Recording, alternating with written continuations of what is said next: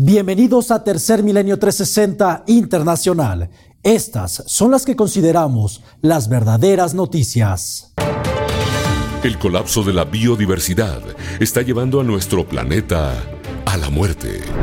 Además, cae la población de mariposa monarca en México, mientras que en California viven los estragos del río atmosférico número 12, el cual ha causado graves inundaciones.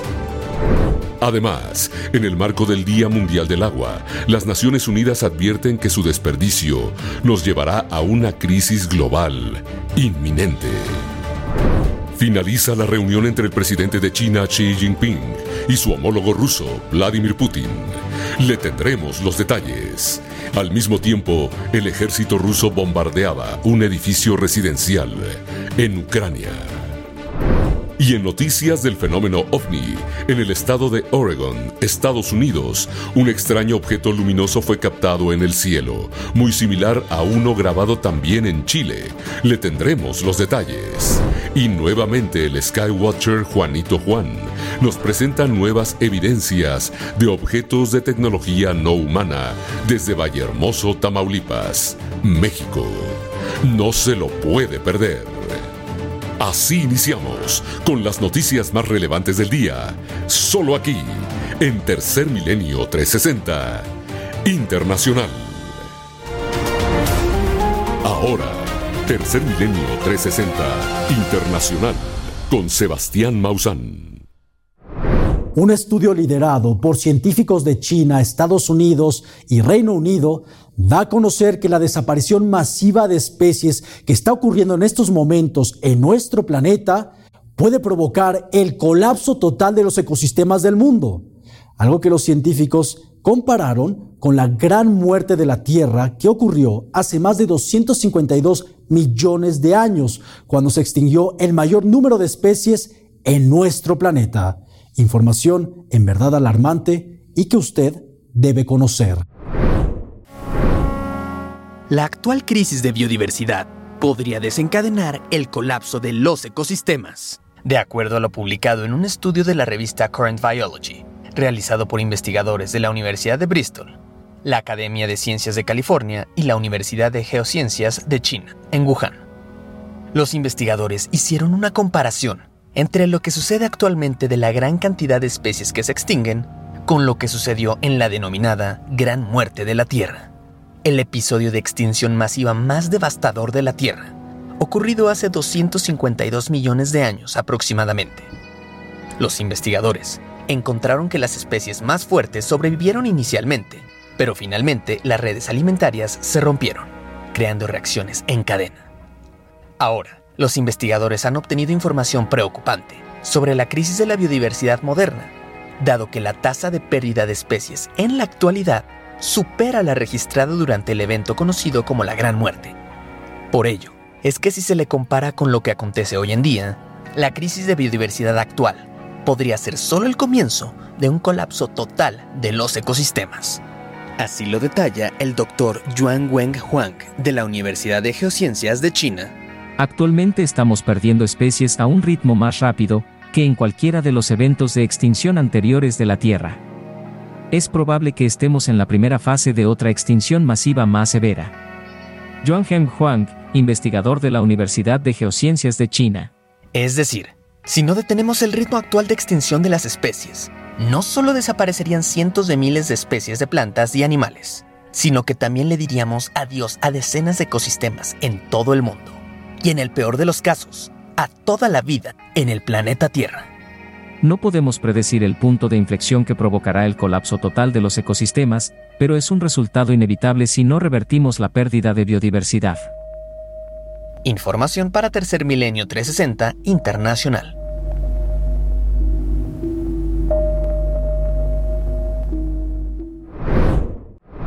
Cientos de estadounidenses de la tercera edad salieron a manifestarse en las calles de Washington, D.C.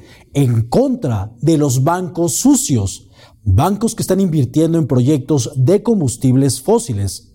De manera de protesta, estas personas mayores de los Estados Unidos cortaron sus tarjetas de crédito pertenecientes a estos bancos, exigiéndoles que sean más responsables por el futuro de sus nietos y de las generaciones por venir.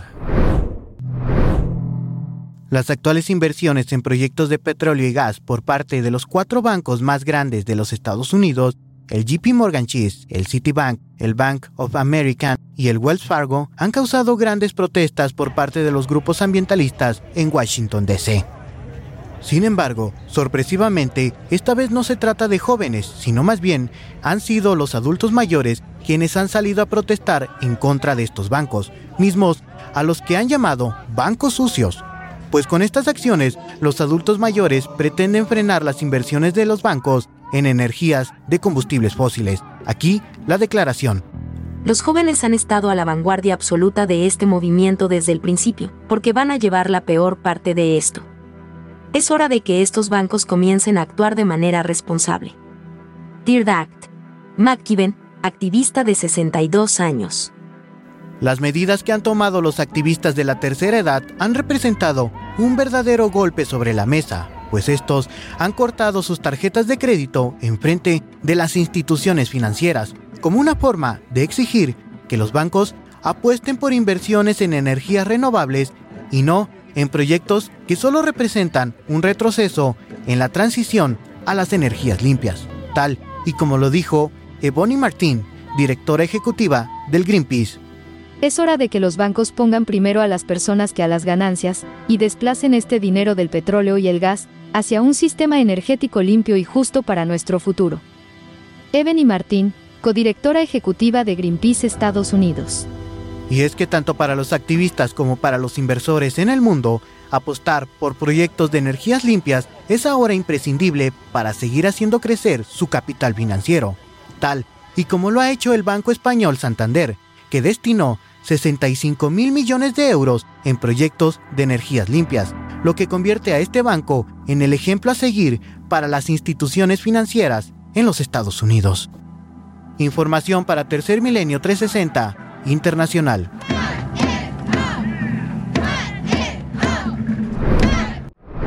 La Comisión de Áreas Protegidas de México y el Fondo Mundial para la Naturaleza dieron a conocer que durante la última migración de la mariposa monarca desde Canadá, Estados Unidos hasta México, su población se redujo en un 20%. Los motivos principales son la degradación de su ecosistema por la tala clandestina, así como el cambio climático. Aquí le presentamos la información del último reporte de la Reina de las Mariposas. El número de mariposas monarca que llegaron a México durante la temporada otoño-invierno de 2022 disminuyó en más de un 20% con respecto al antepasado año 2021.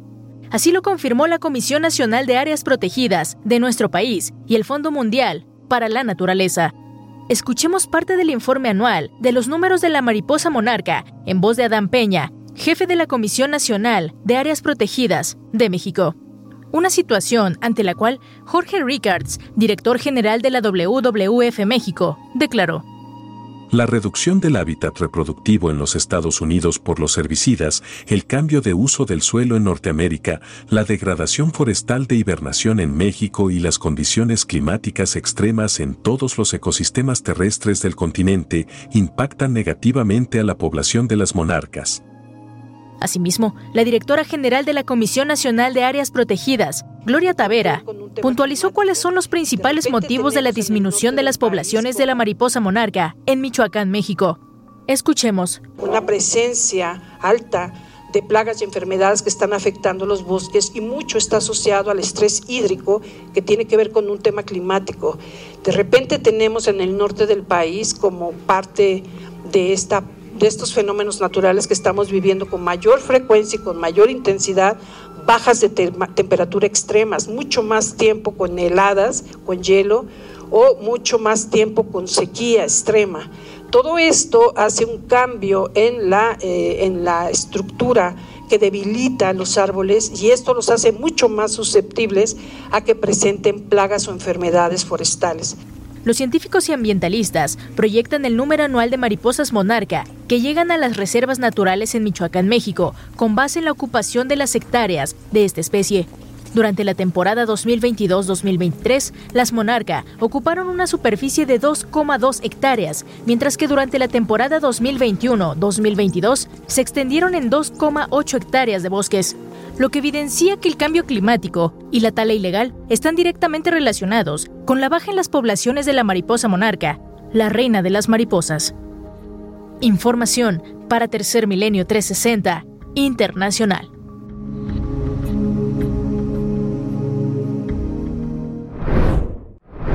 Los ríos atmosféricos no se detienen en el oeste de los Estados Unidos. Con la llegada del doceavo río atmosférico, hubieron lluvias torrenciales, inundaciones y nevadas extremas en las regiones montañosas. Aquí le presentamos las imágenes de las consecuencias que dejó el doceavo río atmosférico en el estado dorado.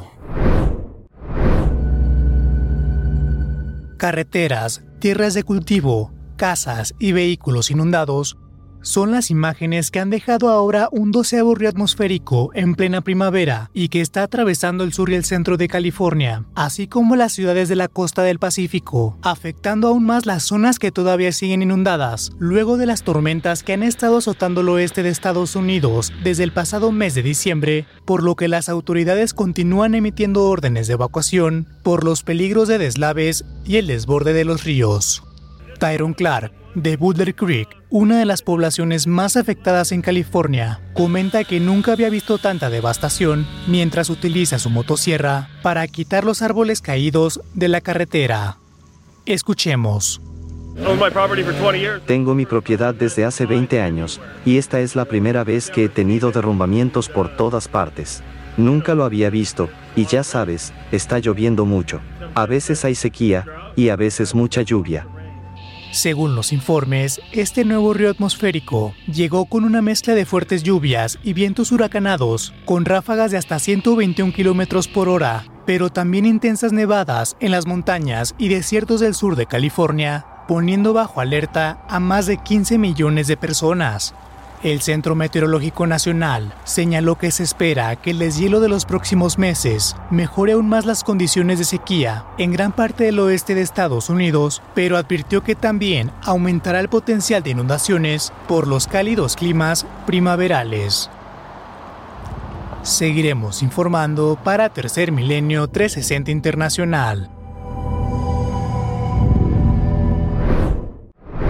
Hoy se celebra el Día Mundial del Agua con la advertencia de las Naciones Unidas de que el uso desmedido del líquido vital nos está conduciendo rumbo hacia una crisis global inminente, debido a que para el año 2050 se estima que el número de personas que carecen de agua hoy en día se duplicará. En este Día Mundial del Agua recordemos la importancia de cuidar del líquido vital para que lo podamos seguir teniendo el día de mañana. Aquí le presentamos toda la información. Hoy es el Día Mundial del Agua, una oportunidad única para crear conciencia acerca del líquido vital del planeta Tierra, en tiempos en que tanto lo necesitamos, puesto que el panorama con el agua hoy en día no es nada alentador. Aprovechando este Día Mundial, se celebra en la sede de la Organización de las Naciones Unidas en Nueva York, Estados Unidos, la primera conferencia sobre el agua desde 1977, presidido por los gobiernos de los Países Bajos y Tayikistán en la que los ministros y un pequeño número de jefes de Estado de todo el planeta discutirán los problemas mundiales del agua. Escucharán advertencias de una inminente crisis del agua, que los gobiernos han ignorado en gran medida. Al respecto, se pronunció el Papa Francisco. En New York en estos días se lleva a cabo en Nueva York la segunda conferencia sobre el agua de las Naciones Unidas. Rezo por el éxito de la cumbre y espero que este importante evento acelere las iniciativas a favor de quienes sufren la escasez del agua, de este bien primario. El agua no se puede desperdiciar, ni se debe abusar de ella, ni debe ser causa de guerras, sino que debe conservarse para nuestro beneficio y el de las generaciones futuras nuestro y de las generaciones futuras. En el marco de este Día Mundial del Agua, la Organización de las Naciones Unidas para la Educación, la Ciencia y la Cultura, mejor conocida como la UNESCO, publicó un informe en el que se detalla la situación actual del agua. La cantidad de personas que carecen de acceso a agua potable segura en ciudades de todo el mundo se duplicará para 2050. Casi mil millones de personas en ciudades de todo el mundo se enfrentan hoy a la escasez de agua y es probable que la cifra alcance entre 1.700 y 2.400 millones de personas en las próximas tres décadas. Se prevé que la demanda de agua urbana aumente en un 80% para 2050. Actualmente, entre 2.000 y 3.000 millones de personas experimentan escasez de agua durante al menos un mes al año. Información para Tercer Milenio 360 Internacional.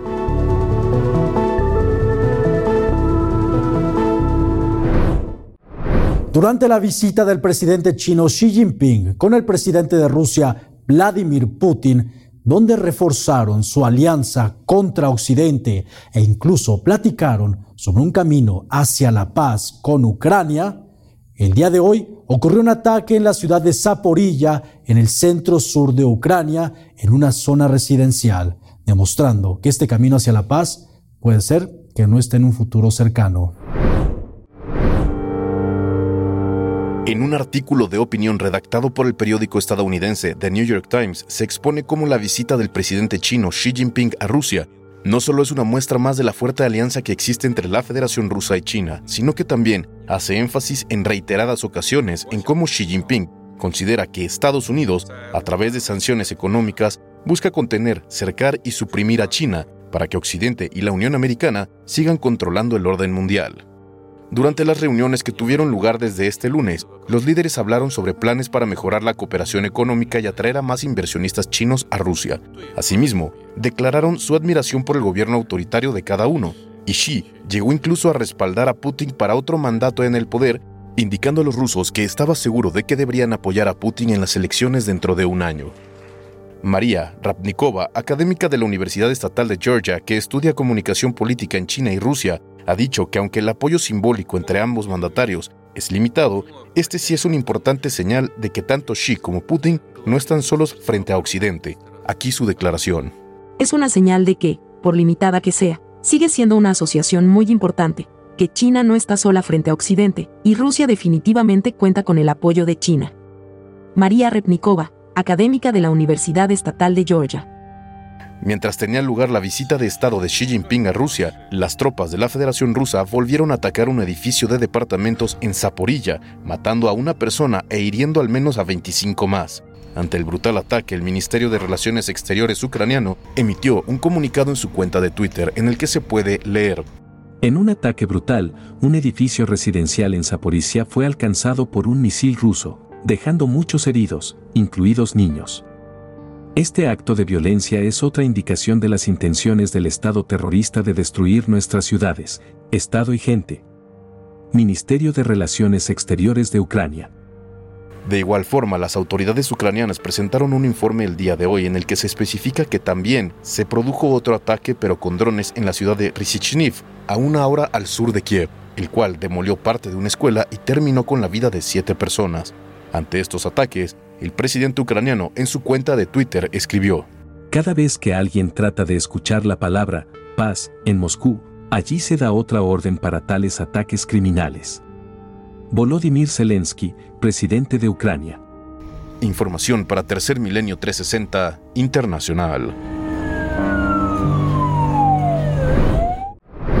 Continúa la expansión de Israel en la región de Cisjordania, en donde se acaban de aprobar cuatro nuevos asentamientos.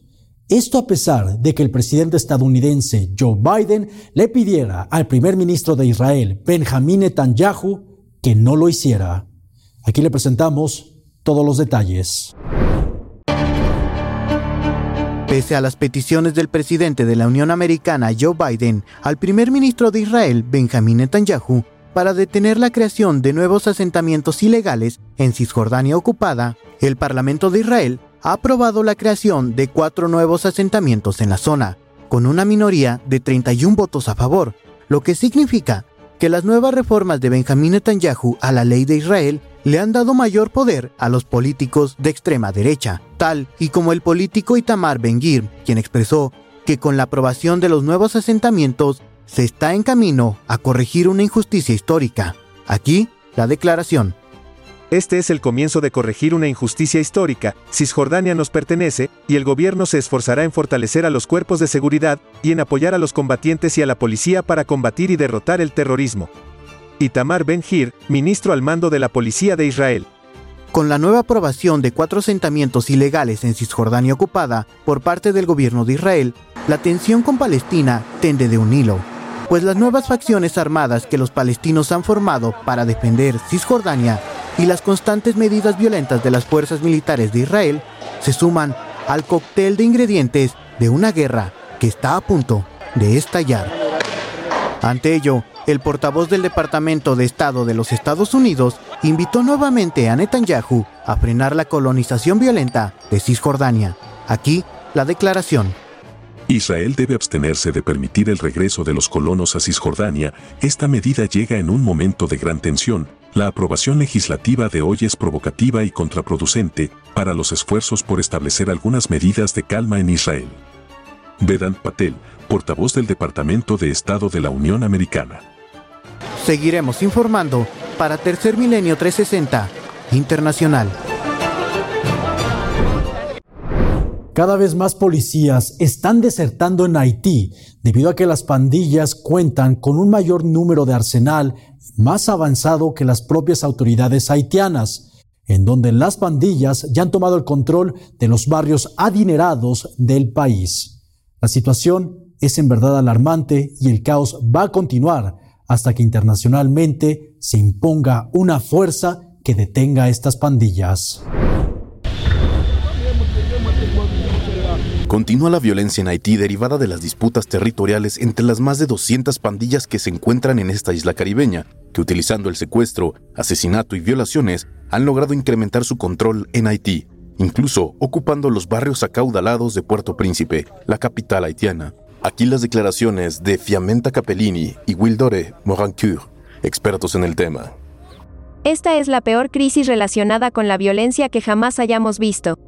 Cada vez más áreas de la capital, generalmente consideradas seguras, son ahora campos de batalla. Miles de personas están huyendo de sus casas. Fiametta Capellini, directora de AVSI, Hoy, Haití está viviendo algunos de sus peores momentos en la historia del país. Tenemos un problema político. Desde el asesinato de Jovel Moïse en julio de 2021, el país se salió de control. Y es que de acuerdo a la Organización de las Naciones Unidas, la violencia ha llegado a tanto que ahora las pandillas controlan el 60% de Puerto Príncipe, aunque la mayoría de los habitantes de la capital haitiana aseguran que el dominio de las pandillas en Puerto Príncipe es de casi el 100%. Aquí las declaraciones de Wildor Merancourt, experto en el tema. La capital está rodeada. Hablo de Petionville, Torcelle, Rute de Ferez. Todas estas son regiones controladas por las pandillas. Si tú vives en la zona controlada por pandillas, cada aspecto de tu vida es regido por las pandillas. Secuestran gente, violan mujeres, saquean negocios y extorsionan. La Policía Nacional no tiene el poder de fuego que tienen las pandillas. De igual forma, la ONU ha indicado que la mitad de la población, es decir, 4,7 millones de haitianos, se enfrentan al hambre aguda, por lo que han pedido que se intervenga militarmente en el país para controlar a las pandillas y evitar así una catástrofe humanitaria aún más grande. Información para Tercer Milenio 360 Internacional. Un sismo de 6.5 grados Richter impactó a Pakistán, Afganistán y la India. Hasta el momento se contabilizan más de 15 personas que perdieron la vida y cientos de heridos. Aquí le presentamos todos los detalles. Un fuerte sismo de 6,5 grados Richter sacudió el noreste de Afganistán el pasado martes 21 de marzo de 2023. Así lo informó el Servicio Geológico de los Estados Unidos. Aunque este temblor tuvo su epicentro en Afganistán, también pudo sentirse en Pakistán e India y dejó más de 15 muertos en estos tres países. Observe las imágenes de los momentos de terror que vivieron las personas ante este sismo.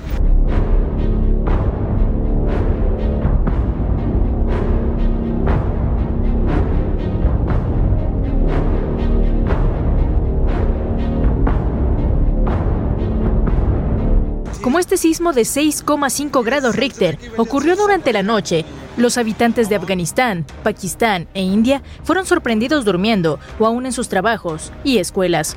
Escuchemos algunos testimonios de este sismo en Afganistán. Fue un terremoto muy fuerte, todo el mundo corrió asustado. Todos estábamos asustados por el terremoto en Turquía y solo esperábamos que algo así no sucediera aquí en Kabul. La gente estaba horrorizada.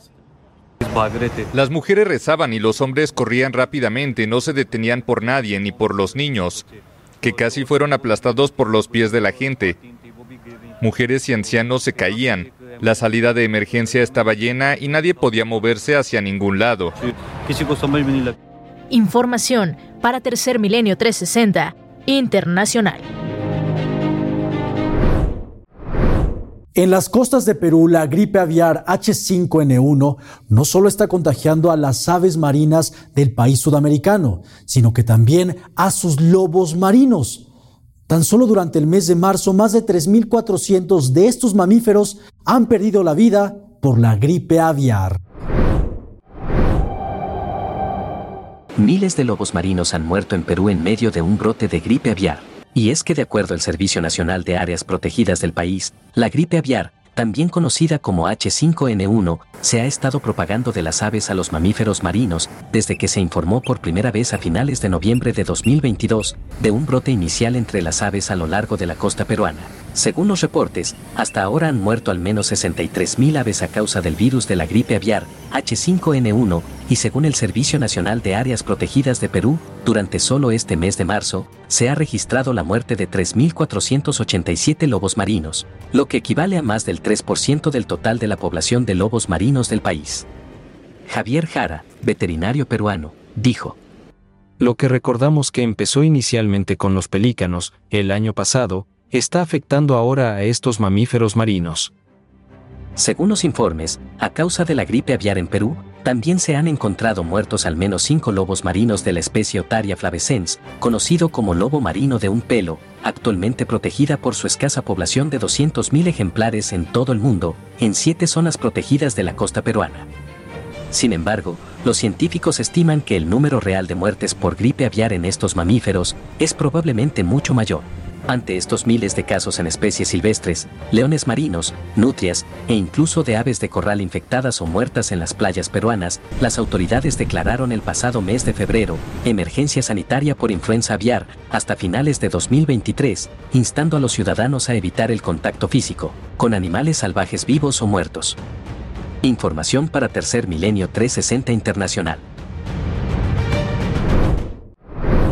A la gorila Buanoi se le está acabando el tiempo. Es una gorila que lleva más de tres décadas como prisionera en un centro comercial de Bangkok, en Tailandia. Y a pesar de que organizaciones animalistas han presionado para que esta gorila sea reubicada a su ecosistema natural o a una reserva con otros grandes primates para que conviva con ellos, los dueños de la gorila Buanoi se niegan a liberarla. Aquí le presentamos su historia. Desde hace tres décadas, la gorila Noi está en exhibición en un centro comercial de la capital Bangkok, Tailandia. Su destino sigue generando polémica, donde la causa de los animalistas se enfrenta a los intereses turísticos. La gorila tiene más de 30 años y es la última representante de su especie en cautiverio en Tailandia, un país donde su especie no es nativa por lo que desde hace años los defensores de los animales, incluyendo celebridades como la cantante Cher o la actriz Gillian Anderson, abogan por los intereses de Noi, que significa pequeño loto en tailandés.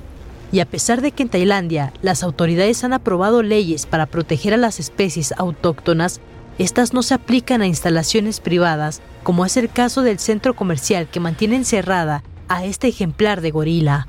Asimismo, el fundador de Amigos de la Fauna en Tailandia hizo declaraciones respecto a la situación de Noi. Estas son algunas de esas declaraciones. Primero, su entorno. El espacio en el que vive tiene que ser más amplio, tiene que ser natural o al menos lo más cercano a la naturaleza. Y si es posible, ella debería tener amigos de su misma especie para compartir ese recinto. Esa es la situación ideal para ella. Según el activista Daniel Stiles, Búa proviene de Guinea Ecuatorial, pero la gorila fue capturada cuando era un bebé y fue llevada a Tailandia por contrabandistas a finales de 1980. Desde entonces, su destino ha sido marcado por las rejas de una jaula y mientras esto se soluciona, Bua continuará con su expresión triste y para el entretenimiento de las personas de un centro comercial. Información para Tercer Milenio 360 Internacional.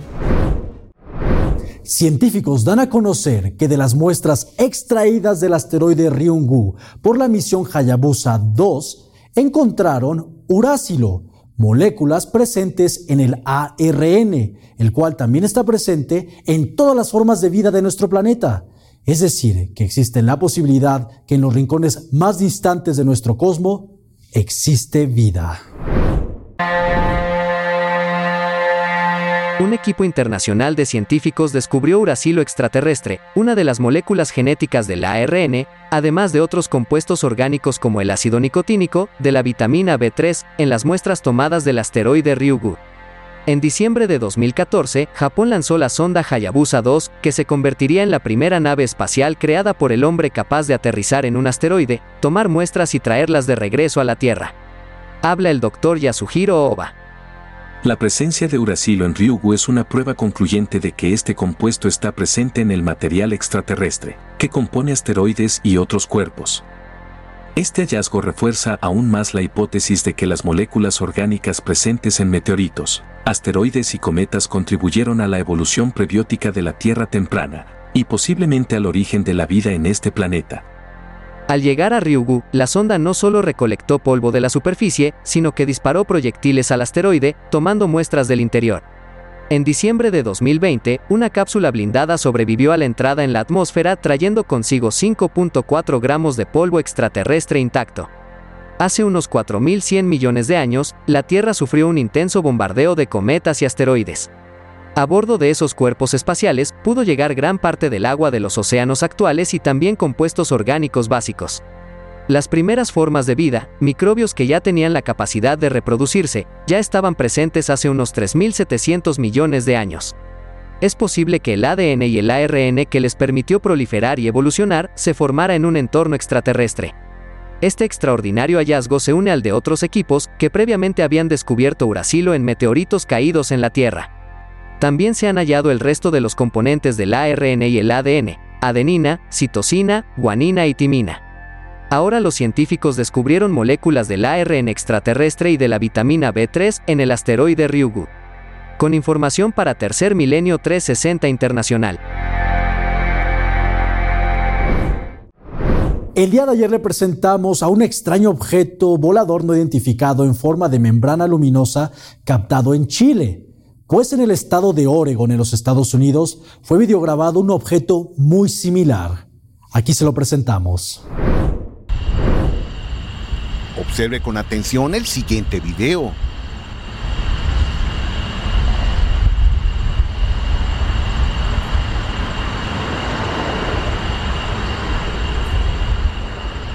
Este intrigante avistamiento ocurrió la tarde del lunes 20 de marzo del 2023 en el cielo del estado de Oregon en la Unión Americana.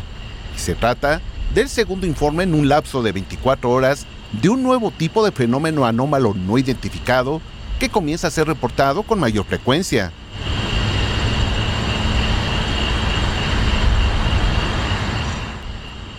El extraño objeto es difícil de describir ya que cambia constantemente de forma. Parecería una especie de membrana orgánica que guarda en su interior una serie de luces que se mueven de manera sincronizada. Al aplicar un filtro de alto contraste realizando un acercamiento y disminuyendo la velocidad, logramos descubrir una singularidad en este objeto, cual expone una luz central que brilla de manera muy intensa y asimismo nos permitió confirmar el extraño comportamiento de este raro y misterioso objeto de origen desconocido. Como apuntamos, este es el segundo reporte de un objeto de esas características, ya que al día siguiente, el martes 21 de marzo del 2023, pero en la localidad de la Quebrada de Macul, en Santiago de Chile, Sudamérica, se presentó en el cielo nocturno un objeto con un patrón de comportamiento muy similar, En esta ocasión, el extraño visitante se mantuvo estático ante la sorpresa de los vecinos de la zona, quienes incluso señalaron que los perros reaccionaron nerviosos ante este misterioso objeto, que al igual que el de Oregon, expone un conjunto de luces de color azul que se mueven de manera rítmica en su interior.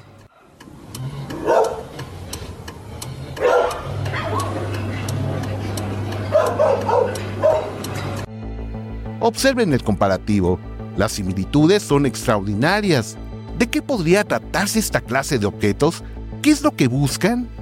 De lo que no hay duda es que están tratando de llamar nuestra atención al presentarse de manera abierta y a la vista de múltiples testigos. Es muy probable que este nuevo tipo de objeto anómalo no identificado se presente en los próximos días, por lo que estaremos atentos a los reportes de estos misteriosos visitantes que podrían tener su origen en las estrellas. Información para Tercer Milenio 360 Internacional. Skywatcher Juanito Juan nos vuelve a sorprender con imágenes impactantes de objetos voladores de tecnología no humana captados en la ciudad de Valle Hermoso, en Tamaulipas. Aquí se los presentamos. Juanito Juan, una vez más, no deja de sorprendernos, ya que ha logrado documentar más de la incesante actividad ovni que se está manifestando en Valle Hermoso, Tamaulipas. Durante la noche del 13 de febrero del 2023, al salir de su casa y asomarse a la calle, se dio cuenta de la presencia de una luz, la cual se encontraba levitando a unos pocos metros, justo sobre la Casa Azul, donde ya con mayor frecuencia se han estado presentando fenómenos aéreos anómalos. Escuchemos y veamos. Son las 11:45 de la noche, raza. Está completamente estática, raza. No, no, no tiene movimiento. Hace un momento se, se movió un poco, pero al parecer ya está estática y está exactamente, vean, aquí está cerca de la casa del Omi, ahí está la casa del Omi. Y aquí está. En el acercamiento que realizamos a la toma, podemos apreciar que se trata posiblemente de un objeto en forma de disco, que presenta luces en su parte inferior, y podemos ver que está constantemente girando sobre su propio eje. Este nuevo encuentro de Juanito Juan se registró sobre el mismo sitio, donde tomó las primeras fotografías de un disco a plena luz del día. Una referencia muy importante que nos indica que algo hay en este enigmático lugar, y por eso son más frecuentes este tipo de avistamientos. El 15 de marzo del 2023 logró grabar a plena luz del día, como una esfera se desplazaba rápidamente entre las nubes. La grabación es breve y no tan clara debido a que Juanito Juan circulaba por la zona y apenas tuvo tiempo de poder captar lo que estaba ocurriendo a la vez que conducía. Observemos con atención cómo se presentó este avistamiento.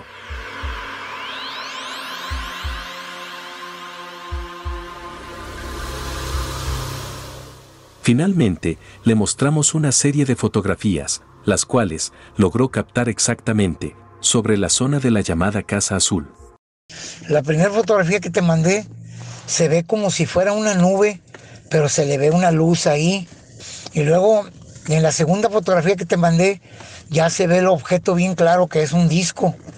Y en la tercera fotografía después ya tengo, una, tengo una tercera fotografía ya se ve como si se estuviera desmaterializando. Se ve como, como si se estuviera desapareciendo. Si no, fíjate para que veas. En las imágenes obtenidas se aprecia lo que parece ser un objeto discoidal con una luz más intensa en el centro de su estructura. En el acercamiento podemos apreciar con más claridad la forma de este objeto. En la toma que realizó Juanito Juan, más abierta de forma vertical, podemos apreciar la casa azul en la parte inferior, y de esta manera, podemos determinar que se encontraba a una corta distancia a la que se presentó este extraordinario encuentro, con tecnología no humana en Valle Hermoso, Tamaulipas. Información para Tercer Milenio 360 Internacional.